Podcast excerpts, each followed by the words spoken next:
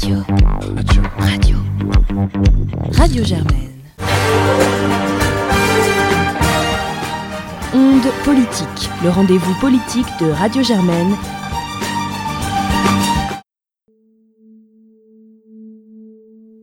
Bonjour à toutes et à tous et bienvenue sur les ondes politiques de Radio Germaine pour ce dernier épisode d'une série de trois sur la guerre en Ukraine avec nos cinq invités Valentine, Nathalie, Victoria, Sodia et Luis Enrique.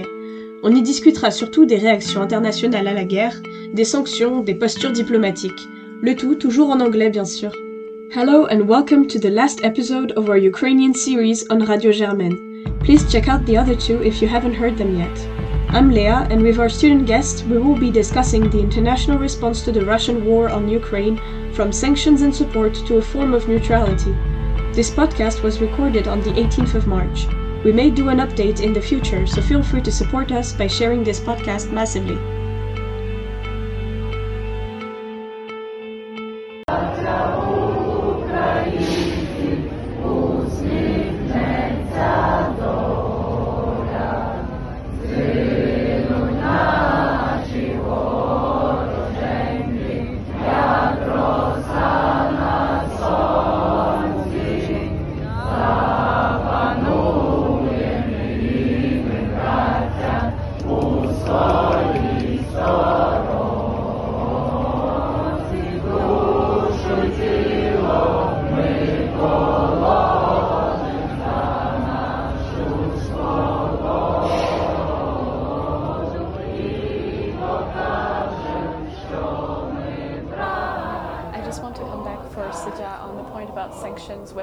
And maybe why China, uh, well, occupies such a place because everybody, all the Western world especially, and at the UN, was expecting, um, of course, something, a move from China.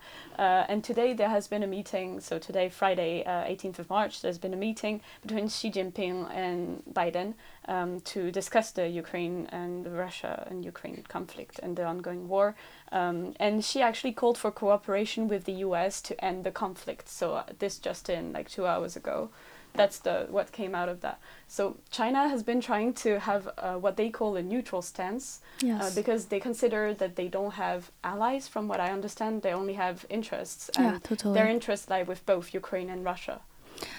Yes, um, I, for this point, it's very a good uh, resume about the situation in China. Is that we've always seen uh, seeing that um, because China and Russia are both uh, at the permanent uh, Council of United Nations, and they voted always uh, on the same side.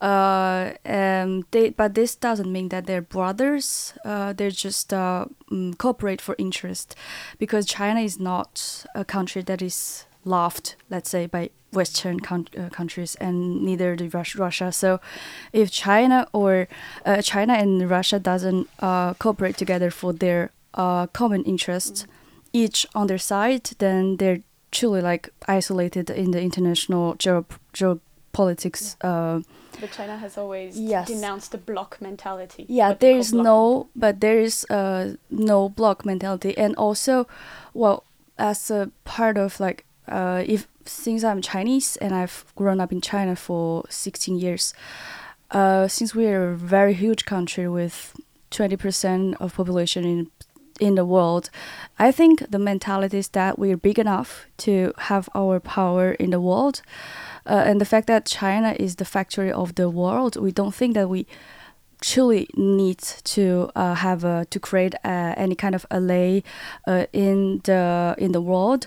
But the since we are we are in conflict um, well the the US um, are putting commercial uh, measures on, on China already for se- several years.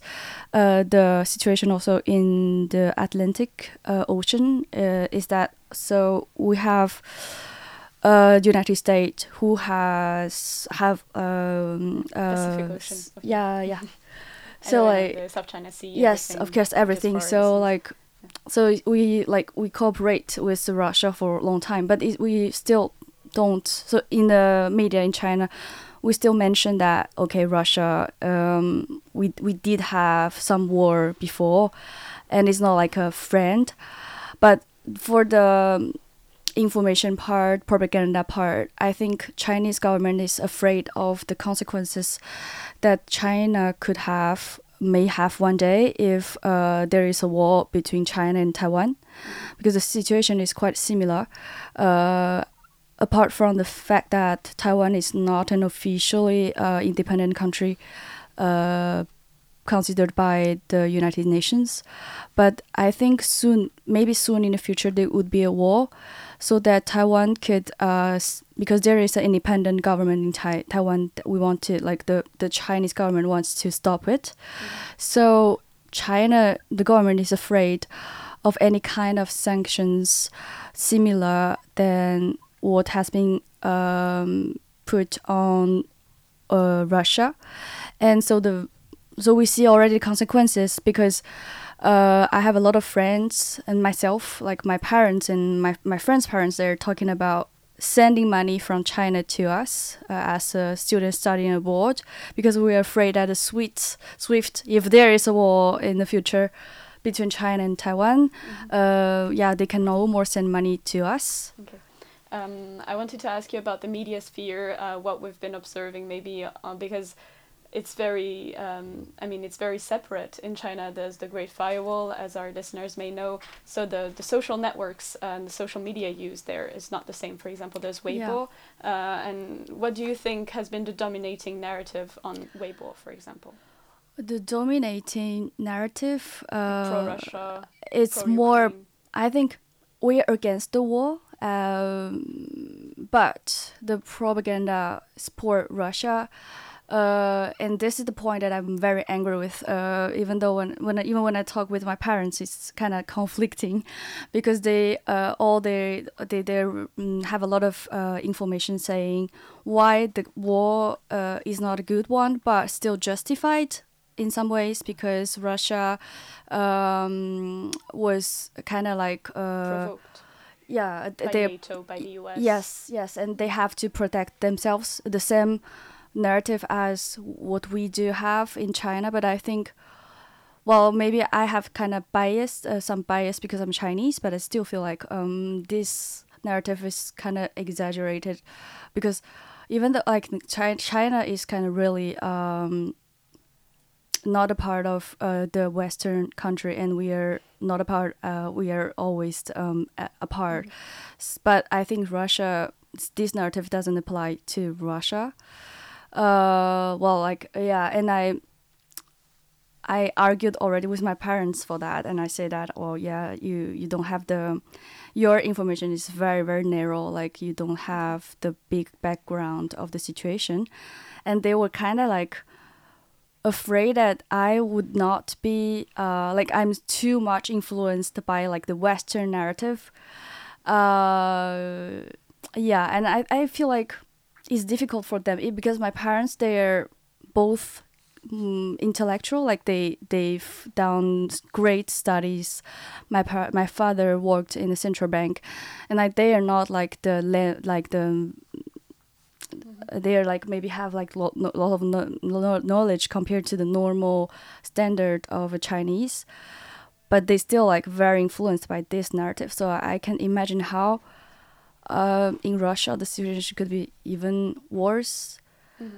Okay. Yeah, I see. So, like, you think officially the Chinese government is neutral, so like maybe they haven't censored uh, narratives that go like pro-Ukraine and support peace, but they would censor, for example, if somebody says something likening the situation to that of Taiwan. They're they're overwhelmingly. I I mean, uh, they choose still the narrative which is quite poor, uh, Russia, but they officially against the war uh, in the international position because they don't want to. I, I think they don't want to perceived as. Well, yeah. There's also a very interesting point is that China was uh, part of colonized country. Like we were not officially like the entire China is super big, so we we, we were not colonized by uh by one country, but some parts of China uh suffered from the colonialism. So we still like as a Chinese, I know the the culturally we're against uh, any kind of invasion, even though it's kind of con- like uh, there is a contradiction because uh, China is perceived as very imperialist uh, from uh, 2000, let's say uh, maybe 2000s. But we we have this like both narratives that exist still in the in our media. Yes. So there's a tension. Yes, there's a tension. Yeah. No, I just I, I'm yeah I'm obviously much uh, in, in a much worse position than Xijia to say anything about China, but two quite interesting facts. Um, so I mean, China's been trying to sort of be neutral in in the war and to kind of tacitly show their support for Russia. But something interesting, right? So I think it was either yesterday or the day before, um, China's ambassador to Ukraine said that they were on Ukraine's side and were uh, and admired uh, Ukraine's Yeah. fight. Yes. And another interesting fact is that yesterday, uh, Chinese uh, well Chinese state-affiliated media showed footage of I think it was ten people in Kherson in a breadline getting gunned down by Russian soldiers. So that is kind of seen as a bit of a sea like a like a sea change that that they're they're no longer standing on the on the on the sidelines. hmm And maybe today's talk with Biden and Xi Jinping is also an example of that. Mm. Yeah, Mhm. so uh, I'm curious. Uh, I'm curious to see where that goes. What that means for Yeah. Me too. the, I'm curious. the China Russia Mhm. axis. so Because I think the Chinese government is trying to say that the conflict between Ukraine and Russia is not the same as the conflict between mm, uh, China and Taiwan. definitely. Since the fact that Taiwan is not an official country in the world, so I think w- like the Chinese government is easily for to, to, to support Ukraine by saying that there is the sovereignty of Ukraine that is uh, abolished. Like it's uh yeah, but uh, but it's not the same thing as uh Taiwan because it's Yeah, not an official point, we can country. So that's why them-. Ca- China, China, China can still mm, make like like a clear position, but if one day there is a war between China and Taiwan, they have to convince their civilian that the war is justified. So that's why the media is still telling the narrative of why the war is maybe justified from the uh, Russia point of view, but the position on the international like scene is quite different from how how how it's um described inside the I think the country. Okay, Natalie, you Yeah. wanted to say something?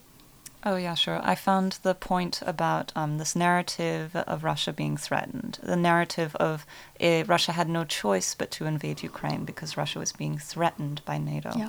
I have, much to my disgust, seen this sort of narrative picked up by respectable media sources. Um, a good friend of mine called it a sort of um, West splaining, which in a sense, which some of you Yep. may Yep. have heard. Um, and and you may want to add to this, but it's essentially when Western journalists with no background in Eastern European history um, kind of want to use this as a way to express their own opinions. Um, and the trademark of West-splaining is when you read an analysis of the war that doesn't mention the Ukrainian perspective at all, that treats Ukraine like it's a puppet that is manipulated by larger states, that acts as if Ukrainian people do not have an independent voice, an independent government, and I I just think that it's really important to keep an eye out for West-splaining when you're trying to find reliable sources to learn more about the conflict. Do, you- do you mind if I make just two very quick points, and then I know that Luis wanted to say something. Of course. Yeah, sorry. Go ahead. Um, so, firstly, about uh, about the West splaining, or wait, well, more so about the the narrative of Russia being under threat. I really, sincerely hope that this war ends once and for all the idea that Russia is under threat by NATO. It it, it has to because right now Russia is as weak as it could ever be. It's it's it's hardly even able to make any advances in Ukraine. If ever NATO was going to do anything, it would be now. Mm-hmm. And yet, ever since the first invasion in 2014, and ever since the most recent one three weeks ago, NATO has been doing everything in its power to ensure. Well, okay, yes, on the one hand, they're they're trying to help Ukraine, but they're trying to do it in a way that minimizes the possibility of provoking Russia Mhm. just Mhm. Just in even an seen- extraordinary amount. Yeah, I've even seen comments saying that NATO is scared to act against Russia because Russia is so strong. They have hypersonic missiles and Satan two or something. I- Yeah, th- like this this really has to th- th- this this should definitively end that idea. Um, and then, well, maybe my, my comment about Westplaining is, is redundant. So uh, why, why doesn't Uh, Yeah. yeah. on on what Natalie has said, I think one of part of the parts why Ukraine is being Ukraine's voices are sometimes being excluded from the conversation is also in a sort of imperialistic sense because well let's face it Ukraine uh, at different points in, in its history has been colonized by Russia. And it's not typical colonialism in a western sense because well Russian colonies were some were in, in, in different parts of the world but quite near to the Russian border uh, and therefore they have been perceived as one but Ukraine was colonized by Russia for a long time, and this narrative of Russia being threatened and uh, Ukraine not having its voice in an international discussion um, is basically the, the the things that we have to deal with after the fall of USSR, which was essentially a, an empire in its sense. Okay, Luis. Mhm. Well, I wanted to bring up again uh, the question that you asked about the no-fly zone and further Western sanctions. So let's move from West-splaining to the West itself, as you know, NATO and the EU, the United States, European countries. Um, I do not think that there will be, or that there should be, a no-fly zone over Ukraine or any part of the Ukrainian territory. Um, I'd like to explain my logic here. Uh, NATO, the EU, the United States, uh, the European countries are trying to help Ukraine because it is in our best interest. It is an extremely important interest to us to keep an independent, sovereign, and solid Ukrainian state at its border. We do not have, we do not want to have a puppet state or Russian territory territory at our borders, especially if this means that Putin will have been encouraged to continue expanding to the west. So we want to fight for Ukraine, but we have to keep in mind that Russia has nuclear weapons. And nuclear uh, rhetoric is something very serious, something that is not a taboo anymore, unfortunately. So the West has to help while avoiding getting burnt by nuclear weapons. And it is true that nuclear war is not likely, but the sheer destruction and horror that it would come with it is so big that we want to avoid the risks. So we're trying to help Ukraine in a way that to minim- as we minimize nuclear conflict, and sometimes we're taking risks because the risk of explanation uh, escalation involving NATO countries has never been higher. NATO and the EU have taken a three since, Since the Cold War, of course. Since the Cold War, and, and this doctrine of mutually assured destruction and everything is something we haven't heard in a long time, and people actually fearing that this might explode into a, a fully nuclear conflict is something that was very. absolutely, and Yeah. here it's maybe This idea of a proxy war, of course, uh, I wanted to ask you guys about this as well. Exactly, and the nuclear topic uh, part of the of this topic um, has two components: has the tactical nuclear weapons, has strategic nuclear weapons, and who they aim at. That, but that we can come in uh, come to back to it later. I'm just saying that NATO and the EU have developed a three-tier or three-way approach. One is to protect themselves. One is to isolate Russia politically and economically, and one is to support Ukraine to resist. The objective of it all being avoiding escalation and the war falling onto NATO or EU territory, maintaining an independent Ukraine, and have the Russia back down. And we've done we brought up very very interesting novelties, something some things that are unheard of. Where we're not we were not able to imagine them in the past. Germany announcing doubling their defense budget, uh, neutral Sweden sending weapons to the Ukrainians. Um, on the level of protecting themselves, NATO is for the first time mobilizing its rapid reaction force to protect its borders. Never heard, never thought this would happen. Uh, the EU is The spearhead task force. the spearhead is the fastest deployable unit within the rapid reaction force, which consists of a maximum total of sixty thousand people, sixteen thousand troops. Yeah, uh, the EU is divesting quickly or trying to divest from uh, fossil, fossil fuels and gas reliance from um, Russia into renewables and other sources with a great cost to the population and to the budgets. We're imposing sanctions that are so novel that they only existed in economic textbooks. Nobody before had tried to freeze the assets of a central bank. We've done it, no precedent. The EU is trying to help, well, to help uh, EU member states, NATO allies, and the EU are trying to give support to Ukraine militarily. The EU is funding, for the first time in its history, lethal equipment to the Ukrainians with communi- um, with EU money.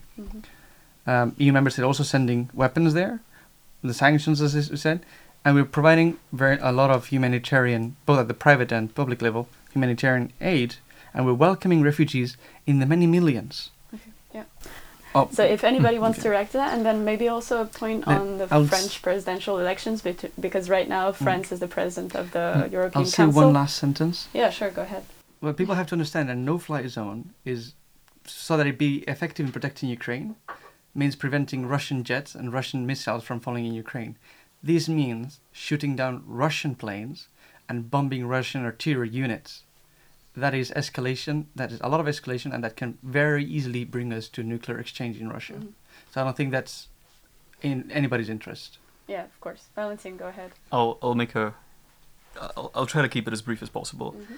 Uh, firstly, about all the all the aid from the EU that Luis mentions, uh, I think it is important to mention that all of this is unprecedented and that EU's the EU is doing this for the first time. But I also think that we should avoid falling into the trap of patting ourselves on the back because something is unprecedented Absolutely. when something is in reality not enough. You can say that, oh, the EU is doing this for the first time all you want. If it isn't enough, it isn't enough, right? Let's let's get that out of the way. Uh, another thing is, I'm personally also um, against no-fly zones. I'm on the fence about it. I'm on the side that's more cautious and thinks we shouldn't do that now, but not against it in the future. But I have slightly different reasons from Luis. I would say, uh, firstly, that the biggest reason is that most of the bombardment that uh, cities like Mariupol and Kharkiv are experiencing are not from planes, they're from ground based artillery. So, in that sense, a no fly zone wouldn't actually help at a fairly large cost of escalation. Um, so, that should kind of be, you know, we shouldn't use that right now. Uh, something like what the US did, was it yesterday? Was it the day before? Where they approved uh, S 300s and other air defense systems. I think that's the right move. I think that's a Mhm. fantastic move, right? Um, also, I put less emphasis on the nuclear possibility, not because you know I think a nuclear war is fine. It's obviously not. but I think that. but I think that we, as international security students, have to have a bit more of a nuanced understanding of nuclear signaling than simply as soon as somebody mentions nuclear weapons, that's boom, that's it. You can't Oh, do agree. anything. No, because there's there's something more to it. This is not the first time in history, and probably won't be the last time Mm-hmm. that somebody brings out the nuclear threat to try to get what they want. And again, right? Mm-hmm. it's you know this isn't it's it's no laughing matter. It's it's it's not a trivial matter. But at the same time um it's not as though it's not in Putin's interests right that as soon as NATO enters Ukraine if that ever were to happen it's not in his interest to immediately nuke. He'll continue making threats because the whole point of nukes isn't to use them. Mm-hmm. the point of the point of nukes is to threaten to use them. Um and yeah i think i think Okay. I'll, I'll keep it to that for now Thank you, international security students. I think I had a little clip. Well, I had a little also political question about the, the French presidential elections bet- because I've heard a few of my international friends say Macron has the most to gain in the EU of that because of his re-election, maybe, and also France has been actively um, uh, promoting the idea of European defense outside of NATO. So, like uh, independent European defense. I don't know what you guys think of that because that's an argument we hear a lot in France. Um, Victoria, maybe. Yeah, this might be slightly unrelated to the question per se, but um, I think France has also been one of the countries, together with Germany, to uh, delay the most uh, initiatives to, to, to integrate Ukraine into the EU. And then, um, on a more personal level, uh, it was funny to notice how, uh, well, political communication or media campaign of Macron is now evolving to uh, resemble Zelensky Yes. a bit. yeah, yeah, yeah, yeah. Yeah. In a look. sense, yeah, the hoodie look and then the very concerned look after. The hoodie picture um, is from before though.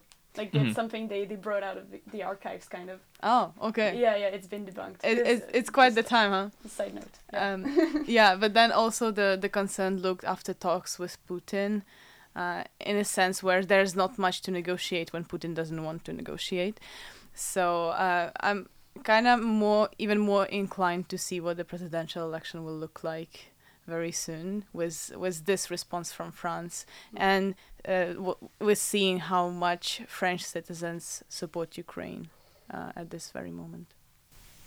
Yeah, even more so like some candidates that were that were promoting like Russian French friendship had to move back Mhm. and withdraw this kind of statement or even make people forget they ever said that or even shook Yeah. hands with like Putin or something like that.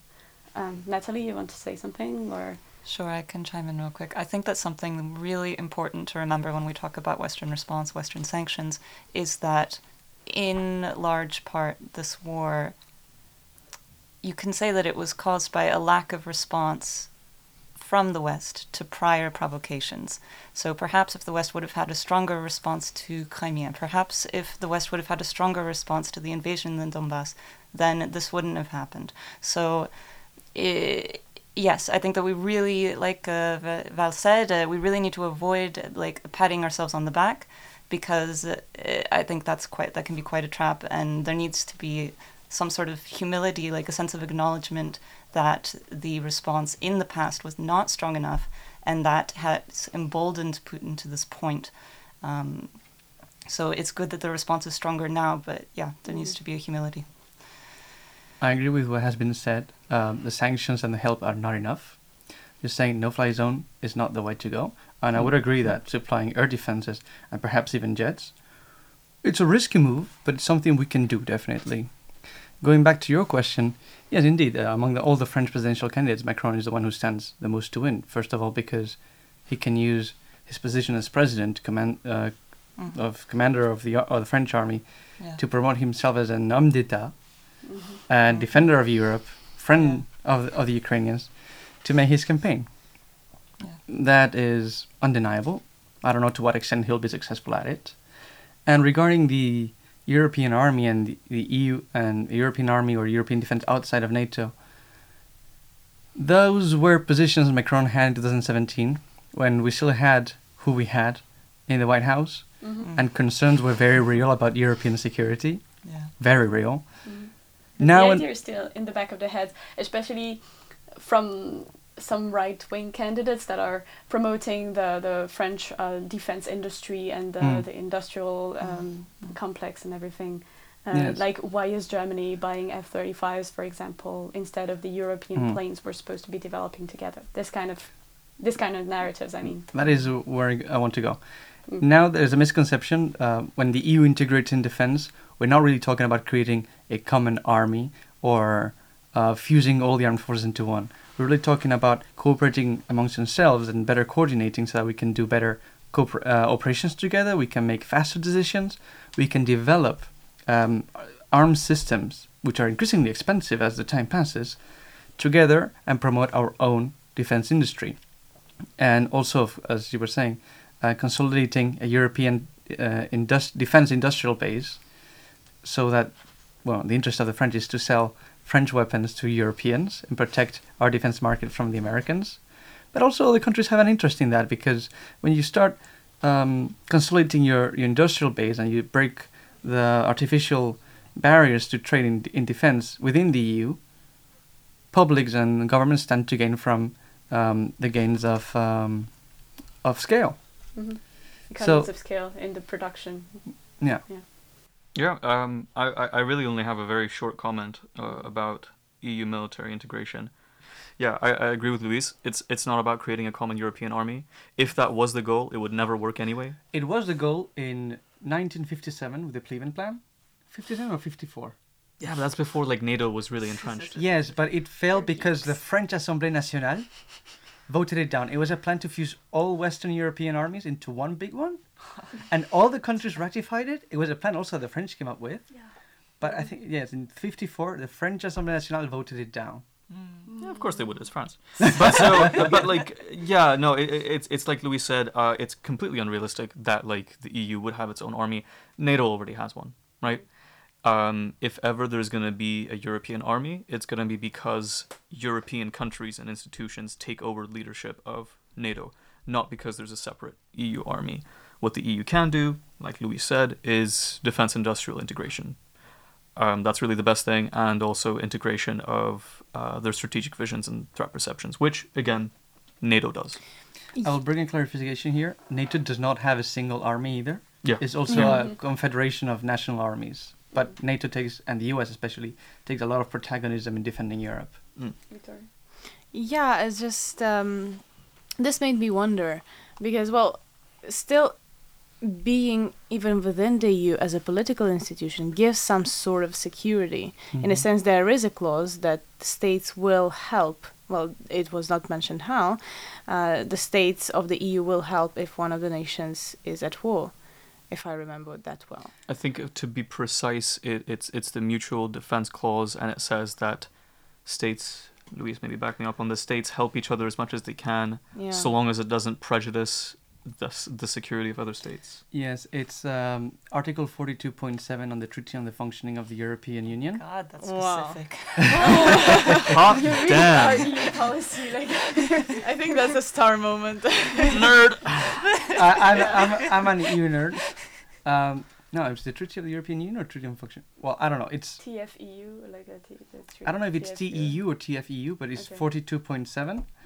and if we have to be clear about this, the article says that in the case of an armed aggression in an EU member state territory, all member states, without prejudice of their institutional uh, arrangements, secu- uh, um, yeah, institutional arrangements for defense, will provide all the help necessary to back the aggressed member state.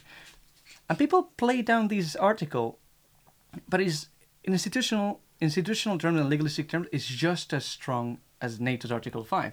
The only problem is that NATO's Article Five has been around for longer and has the U.S. military might behind it and the nuclear umbrella. EU's article is legally just as strong. The problem is it's not necessarily as credible politically because no country in the EU is as strong or has such an ambitious defense policy as the US does. And still, there is not a common understanding among all 27 member states about what type of help would be provided provided under this article or what situation would trigger this article. This is something that will be evaluated uh, in the process of making and in the application of the EU uh, strategic uh, compass that is supposed to be adopted in the coming months. Um, this may be one more suggestion for discussion in a sense that it is now France and also Germany that are blocking Ukraine from entering the EU, or at least um, trying to delay the idea of Ukraine entering the EU as soon as possible, with regard to all the procedures that Ukraine will have to pass anyway. And I think it's more of a not a pure rationalistic, in a sense, you'll need many years to enter a decision, but more of a political one. And yeah, what are your Because of fear of Russia, or the, just the, the fact that Exactly. it's a red line or casus belli even for Russia. Yeah, and this this was the question to to most of you guys. Like, what do you think? And is it justified in the sense that it has been Ukrainian foreign policy objective for years, and it's one of the ways to ensure Ukrainian sovereignty finally in the face of uh, aggressive, truly aggressive Russia, and it still hasn't been done and being blocked by these two actors. I think it's personally for me, it's one of the most reprehensible aspects of EU policy, because for all the problems that there are with Ukraine's domestic governance and corruption, I mean, like I'll be the first one to, to, to point out those problems. I've literally made it a point of my education and of the kinds of things I like to learn about in my free time to learn about what the problems are domestically in Ukraine, what is corruption, how do we fight it, and so on and so forth. Um, nobody in Ukraine, apart from Zelensky's slightly misguided request uh, last week, nobody in Ukraine is saying, uh, "Let us in now," right? People are saying, "Can you give? Can you tell us once we do steps one, two, and three? Once we implement, is it? It's the Copenhagen criteria, isn't it? Once we implement all these steps, Yeah. Yeah. we'll become an EU member state, right? That's literally all that's being asked for. And the EU is kind of continually being like, oh, you know, once we'll we'll talk about it after these steps. We'll talk about it after these steps. And I think that's a I think it's uh it's morally wrong and it's practically it's practically a bad idea from the EU standpoint. If it wants to encourage Ukraine to reform, it will say, here's what you need to do to become a member, and that places the onus squarely on Ukraine to reform or not. So I, I, I think a membership prospect should be given, right? Not become a member right away. Membership prospect. And also, uh, I think Sciences Po was holding a lecture from um, the Secretary of State dealing with EU aff- uh, affairs from France, who was talking about the importance of a symbol, uh, among many other things. And Ukraine and Ukrainian ordinary people have done so much for the values that European Union itself has promoted. And currently, this has been, at least in Ukrainian circles, from what I've seen, a, a major so- source of disappointment in a sense that we've been um, shedding Ukrainian blood for eight years since the Revolution of Dignity and, you know, first very vocal decision uh, to to integrate and, and to reform to, to become a part of the European Union. And now, even at this time of the war, where our sovereignty is in question and our security, well, of course, is undermined, the EU is still, you know, considering its options and trying to leave all the doors open. Um, Before we end this episode, I wanted to share with you an abstract from a conference organized by Sciences Po with our new Dean, Dr. Arancha Gonzalez Laya, that happened on the 22nd of March. You can find the whole conference on YouTube. It's called The Geopolitical Implications of the War in Ukraine. The following segment is a recording of the highlights of the speech given by Mr. Mircea Geoană, Deputy Secretary General of NATO. This is not only a war for dignity, for liberty, for sovereignty, and for the right of every nation in the world to choose its own path. This is the fight in Ukraine. This is the fight of Ukrainians, is also our fight. Because in the end, you could find yourself from a smaller country that you have a big, bigger neighbor with big, bigger militaries and leaders with imperial fantasies like Putin has, or post imperial fantasies, and every country could be a subject of such aggression. This is why the reaction that we are taking in NATO, in the EU, in the G7, which by the way will take place in NATO headquarters on Thursday as well, with the Japanese Prime Minister, is important not only for us in the West, but it is important for every sovereign nation around the world, from Africa to Latin America. Because if we allow such an atrocity to go unpunished and unnoticed, this will mean that's an invitation for the law of the jungle instead of a world with rules and norms and some form of predictability. So, if you want the fight in Ukraine, the war in Ukraine, the barbaric war waged by Russia against Ukrainians, it's a war also, it's a fight also between autocracy and democracy, between liberty and dictatorship, between the right to choose your own destiny as a human being or as a nation, and the return of spheres of influence. This fight is also our fight as citizens, especially for you, my young friends, because the way in which we respond to this incredible incredible aggression will be the way in which the world will be shaped in the great power competition era. Now, people say, and I agree, and the analysis in NATO, that President Putin made a severe strategic mistake. Number one, by underestimating the situation in Ukraine in the public opinion of Ukraine they really believed in their fantasies that this nation is just would welcome Russian tanks in Kiev and Kharkiv, Mariupol, in everywhere. And also, they underestimated the bravery of the Ukrainian people, the heroic leadership of the Ukrainian people in times of war, but also the fact that since 2014, when Ukraine changed the constitution, sovereign decision to join NATO and European Union, we've been training the, Rus- the Ukrainian military. NATO is an organization, we've trained their special forces. Many allies trained almost everyone of the Ukrainian armed forces.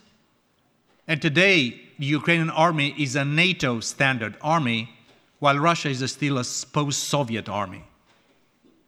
In, controlling, in com- command and control, and in many things, logistics, of course, the bravery is very, very important to, to be mentioned again. The conclusion word for this last episode will be Valentine's, and then there will be a little musical surprise. Thank you for listening to our roundtable on Sciences Po students' educated thoughts on this war in Ukraine. Yeah, there's a lot of things that are left to cover, but I think we'll have to leave that for a future. Maybe Uh, we'll do a second like round yeah. if the situation. I mean, it's it's bound to evolve. So and I can pay Yeah. more attention to the Asian side um, and get come with more information. If I am going to make a, a sort of a, a closing remark, it's, it's something that we as students at a university should keep in mind, and which I hope the leadership of the university keeps in mind, if they do in fact listen to these podcasts, is um, briefly returning to the to the idea of West-splaining. It's that a lot of the time when we learn about countries like Ukraine, we do it through the prism of um, a broader discipline, such as it might be called Eurasia Studies, it might be called former Soviet studies, Eastern European studies, or worst of all, Russia studies, which is what Sciences Po still calls it, Yeah. right? And the issue in terms of why we see so much West-splaining is because um, usually the people who are in these uh, in these faculties who are uh, teaching this, they're thinking, okay, if I'm broadening, if, I, if I'm studying the studying studying the broader region of you know Eurasia or the former Soviet Union, I'm going to focus on the most important, the biggest element, Russia. And what happens is most people they lear- learn about the Russian side first, and then all the others second, and so they kind of by default are entering it with I don't know Russia tinted glasses, whatever you call it. so I, I think that's a reason for the West-splaining that we're seeing. It, there's an academic institutional root to this, and that's something that we as students and Sciences Po as an institution should try to address.